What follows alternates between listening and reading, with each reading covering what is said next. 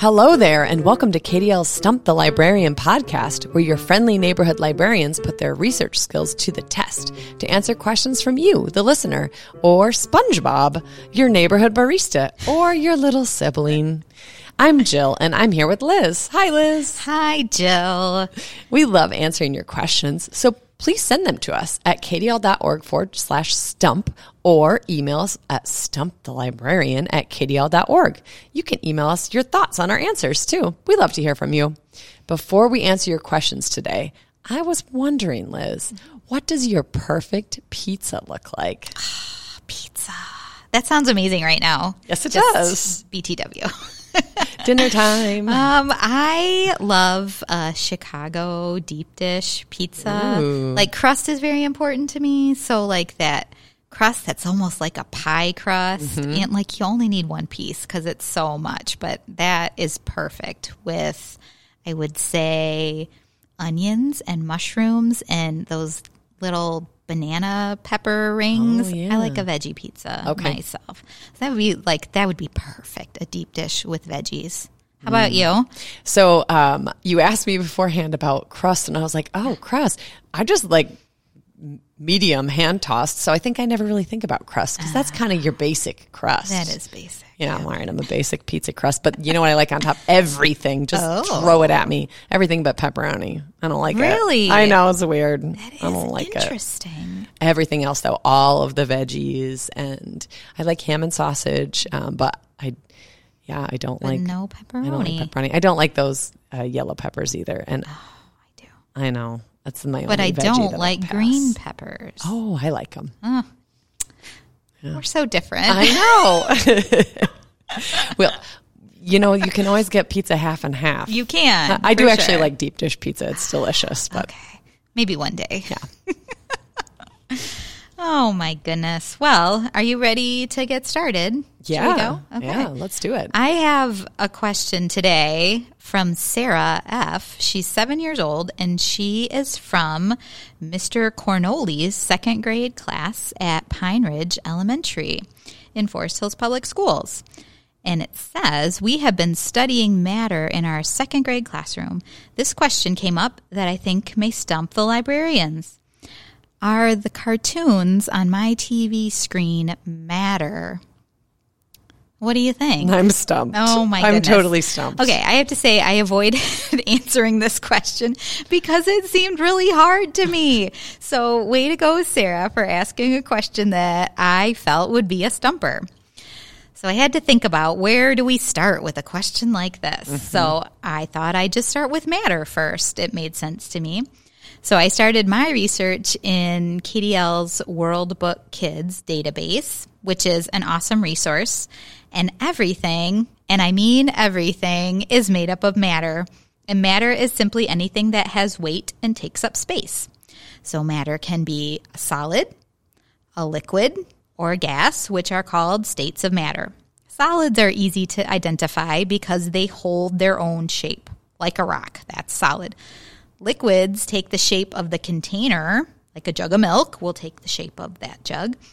And a gas will fill the container too, but if you leave it open, the gas escapes. Plasma is another state of matter that's like a gas, but can conduct electricity, like lightning. Oh, I know, I learned that while doing my research. wow. Now that we know a little bit about matter, let's talk about cartoons. Did you know the first cartoon that was made for TV was called Crusader Rabbit and it debuted in 1950? It was mostly cameras just panning across drawn pictures or images, but it was the beginning of cartoons on TV. So, animation or cartoons can either be hand drawn onto cels and painted and shown in quick succession, like a flip book, to portray movement, or created through CGI, computer generated imagery. Computer software is used to design and animate characters and create scenery. I found this fantastic website about the science of Pixar animation that you should definitely check out. It has activities for you to try um, some of the tools that Pixar uses to create movies. So there's one where you can make grass wave in a field, and you can make a teddy bear that has fur kind of come to life. And it was really fascinating, and I spent a really long time looking at it. That sounds fun. it was really fun. Um, in cartoons, regular cartoons like Bluey, for example, I did a little research on that type of cartoon. 500 to 800 drawings are needed per episode. So that is one that they start out with drawings, Okay. which are then storyboarded. So they put all of the drawings in a row and in order as the cartoon would would go through the episode and they're just filmed with basic camera shots and voices and music before the final cartoon is produced so that the producers have an idea of how the episode will flow. One episode can take 3 to 4 months to be produced Wow. start to finish, and is usually produced by a team of 50 people for one episode. Oh, wow. Cartoons definitely matter to all of those people working on making Bluey come alive. But is it matter? Well, definitely the pieces that are drawn by hand are matter, and the instruments used to make sound and music are matter. But what about what you see on TV? So let's talk about TV screens for a minute. Some TVs are made up of LCD screens, which is liquid crystal display. Each image we see on the screen is made from pixels. Liquid crystal is definitely matter as it flows like a liquid, but it has tiny solid parts too. So it's like two states of matter in one. And maybe you've heard of a plasma TV. It's another type of TV. And mm-hmm. instead of liquid, tiny colored lights contain a gas called plasma. And remember, we talked about plasma earlier, and it's a gas that can conduct electricity. So either kind of TV screen is made up of one or more kinds of matter. And either kind of screen is really thin and lightweight and uses light and electric currents to move the pixels in different ways. It's kind of interesting to think about. So the cartoon is drawn, storyboarded, and produced by animation software. Is that matter? I would say yes. Is your TV screen matter? Either way, either kind of TV that you have, I would say yes. So does that make the cartoon matter? I say yes, cartoons are matter. So that is how I answered that really tricky, complicated question that scared me just a little bit when I was thinking about it. So thank you so much to that student, Sarah, for submitting that question. And I hope the questions keep coming from that class because that was a tricky one. That was a tricky one. Oh my gosh. Wow. And I have a fact of the day as oh, well. Is it less tricky? I, I think so. but let me just tell you this book that it came from is called What in the Wow 250 Bonker Balls Facts. This is a very silly book. it is so fun. Like the title makes me laugh every time. It's by Mindy Thomas and Guy Raz, and it's found in the Curious section of junior nonfiction. So, the bonker balls fact that I have is the air located around a lightning bolt, which we just talked about, is heated to around 54,000 degrees Fahrenheit. Oh, This is five times hotter than the surface of the sun. whoa. Yeah. And about 8 million lightning strikes happen around the world every day. Isn't That's that why it burns down a tree Oh when it hits a tree. It's hotter than the sun. yeah. I never knew that. That I didn't either. I, Bonker balls. I, I knew that it would burn down a tree because there's a tree in the park behind us that was just like whoosh, eliminated. Yeah. That makes sense. It's pretty hot. It's very hot. There's your fact. Oh, the day. Oh, thank you for that fact. Do you have a question to share I with us? do. I have a question that came in through our submit on the website from an adult, Tina, from our Grandville branch. And Tina asks, What is the difference between coffee beans and cocoa beans? That sounds like a delicious question. I am very hungry thinking about this question. Um, so once they're processed, they kind of look similar. That's why people do think, are they from the same plant? You know, because if you see cocoa beans and you see coffee beans, they look like they could be. Sure. Um, but they are from completely different plants. And when they're actually growing on their plants, they look totally different. Yeah. Yeah. People confuse them um, because they also serve a similar purpose. They stimulate our brains. They do that a little differently, but they do both stimulate our brains. They've also both been important to humans for a long time. And they have similar processes to harvest, dry, and roast them and, and get them ready to consume, which we do a little differently. Um, and they both have a possibility of many different flavors and smells and colors. So you can do an experiment at home with chocolate and coffee. So first, take a really deep smell of one of them and then write down everything you smell. And then take a really deep smell of the other one and write down everything you smell. You could do this with taste too, but I have to say that most kids don't really like the taste of coffee. It's kind of an acquired taste. I will be doing this with the tasting though.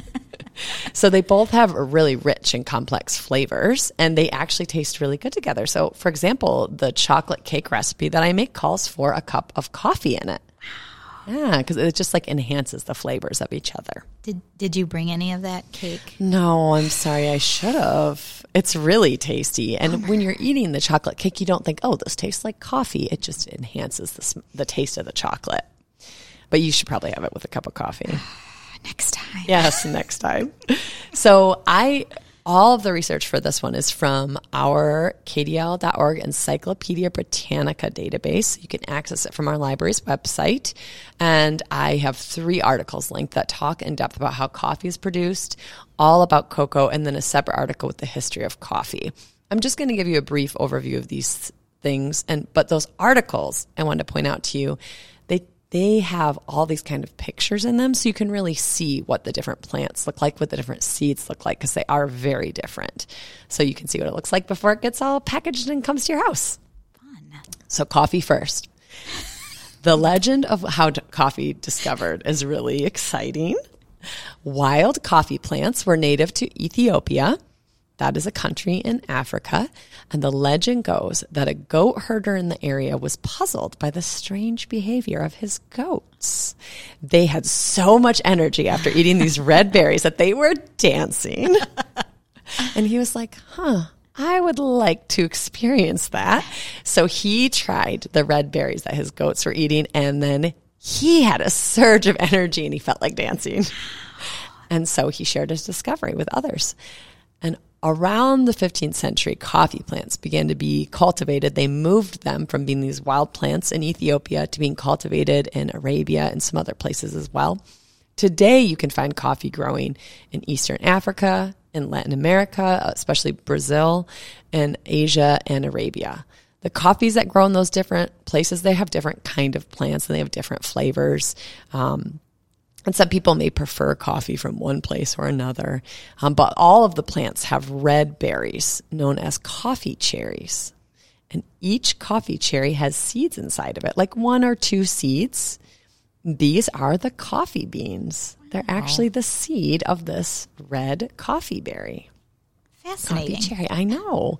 So to use the beans, you have to remove the fruit from around the beans and then they're kind of like pulpy and they have a little bit of the the fruit on them so you have to dry them out so there's many ways to dry the beans out and in the article there's a picture of a traditional drying method which is just laying all the beans out in the sun and then they use like a giant rake to turn them over and let them get evenly warmed by the sun to dry them out Probably smells amazing. uh, yeah, I don't actually know because at this, I think the part that makes them smell so good is the roasting process. oh. So okay. at this point, when it's dried to the point, it's called green coffee.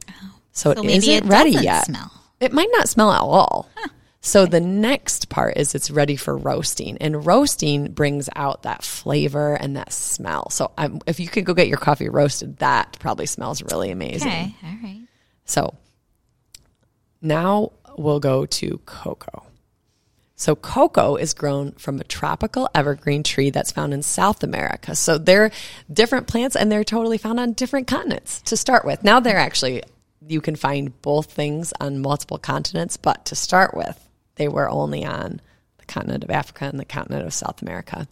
So cocoa was widely cultivated by the Mayan and the Aztec people. They used it as a drink or they used the cocoa beans as currency. Yeah.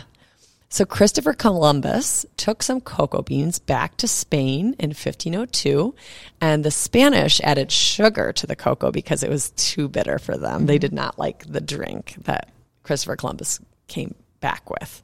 But they saw how valuable their cocoa was and they kept their cocoa discovery a secret from other countries. They didn't That want makes them to know. yeah. So it's just like the Spanish royalty that were drinking cocoa for almost a hundred years. I know they kept it a secret, but eventually it did catch on and then they were drinking cocoa in Italy and some other countries and then started drinking cocoa in the United States too. Cocoa beans are harvested from trees, and the seed pods are really large. Um, and they actually are cut down from the tree and split open with a machete because they're Ooh. hard too. So you just slice it open. So then the cocoa beans are removed from the pods, and they have a process that's similar to the drying process, but they have to ferment for five to seven days. This helps the flavor of the, the cocoa develop. Then they're dried. So, like the coffee beans, some are dried in the sun in the traditional way, and some are dried with machines. Um, and then they also are roasted to bring out those rich flavors. So, very similar processes. And once they get to those point, they look very similar. So, I understand why there's this confusion of are they the same? Are they from the same plant, but they're totally different plants? Yeah. So at this point, for coffee, it's usually just ready to grind and brew into a delicious beverage. Well, maybe delicious to some people. and for cocoa, there's usually more processing that will take place because this plain cocoa like this is very bitter. Mm-hmm. Most people don't just want to eat that. So you got to mix it with a little sugar and milk and make a delicious Hershey's chocolate bar, and then it's ready to go. So that's the difference. And now I am hungry. Same. Could go for a little chocolate and a little coffee. Coffee. that sounds amazing. They go really well together. Thanks for sharing that. Yeah. But I have a book a recommendation for you. You do? Is I it do. about chocolate? No, it's not about chocolate or about coffee. Yeah. Pizza? No, no pizza. There's like no food in this book Gosh, at all. I know. happening? Oh, wait a minute. There is a little bit of food in this book. It's scrambled ostrich eggs. Mm, oh. no, thank you. And in fact, she does say that that's not as good as chicken eggs, but it feeds the whole family. They like they're They're huge, yeah. yeah. This is I a- Oh. feel like I've seen them on a cooking show, like as a oh. challenge, and they're, you know, it's like They're it's really like a dozen eggs in one egg. Yeah. Okay. Yeah. So this book is called The Nerviest Girl in the World and it's by Melissa Wiley. It's a historical fiction book and it's set before movies had sound in them. Oh, So there were movies, but then there would just be like printed dialogue on the screen to say what was happening. yep, a silent movie. Yeah, a silent movie. So the book is all about Pearl, a 12 year old girl with three older cowboy brothers who live on a ranch in the West. They also, I did not put this in my summary, but they do also raise ostriches, and that's how they feed the family Oh. with a giant, Giant ostrich egg. egg every morning for breakfast. So- Sounds gross. I'm sorry. I know. but you know, when you're living on a ranch, you just make do. right. Um, Just have coffee. Yeah, I'm sure they drank coffee. Yeah. So Oh, a movie man comes into their town and he hires Pearl's three older brothers not to be actors, but to do stunts on horses Oh. because they really know about being cowboys because That's what they, they, are, cowboys. Yeah. And his actors really didn't know about that. So he hired them to be stunts. And Pearl and her dad go and watch. And then something crazy happens, which I'm not telling what it is. You have to read that for yourself. But it brings Pearl into doing stunts for herself on the movies. Oh. Yeah. Um, only Pearl stunts are even crazier than her brothers. This book draws you in right away because the very first, like the beginning chapter, is Pearl's craziest stunt, like just a glimpse of it. And then the, it goes back in time and tells you how she got to that point. So you're like, how's she going to get there the whole time? You can't believe that that's really going to happen. Um, it's a very short book and it's funny. And I loved seeing the early movie industry from Pearl's point of view And then at the end, there's a really neat author's note where she talks about a real stunt girl named Pearl, who was a young lady um, and who was the inspiration for her fictional Pearl. It sounds amazing. It's really great. I I, I did the uh, stuff about the os- the ostriches is really quite. most of the humor is with Pearl's relationship with the ostriches. So, yeah, it's great. They're stuff. kind of feisty, aren't They they? are, yeah, and it was her responsibility to take care of them, and she's always a little scared of them. Oh, they're enormous Yeah. too. Yes, that that's what like helps her be the nerviest girl in the world. She's had to deal with these mean ostriches. That sounds great. Thanks for sharing. Yeah, I guess I guess that's about it for today. I think it is. Ah, well, did we did we learn something today? I I learned that lightning is a state of matter, plasma, and so hot. I learned so much about lightning that Yeah. wasn't even a question. But it went right with what we were talking did. It did. And I learned about coffee cherries today. I had no idea that it was a fruit first and then a bean. So thank you for sharing that with me today. Next time you enjoy your cup of coffee, you can think about. Hmm. Can you just eat the cherries? Uh, well, I, that's how they were discovered. but- So they actually have more caffeine in them. Can you even imagine? I think it's a bad choice. Probably is not a good idea. Yeah. Okay. But we could think about it anyway. Mm-hmm. well, thank you for all your amazing questions and helping us to learn more about our world too. For more information or to send us your own question, head to kdl.org forward slash stump. Tune in to the next episode where we answer even more of your questions. Huge and special thanks to KDL's programming department, the KDL marketing department, and JD Delinsky for our intro and outro music. Thank you.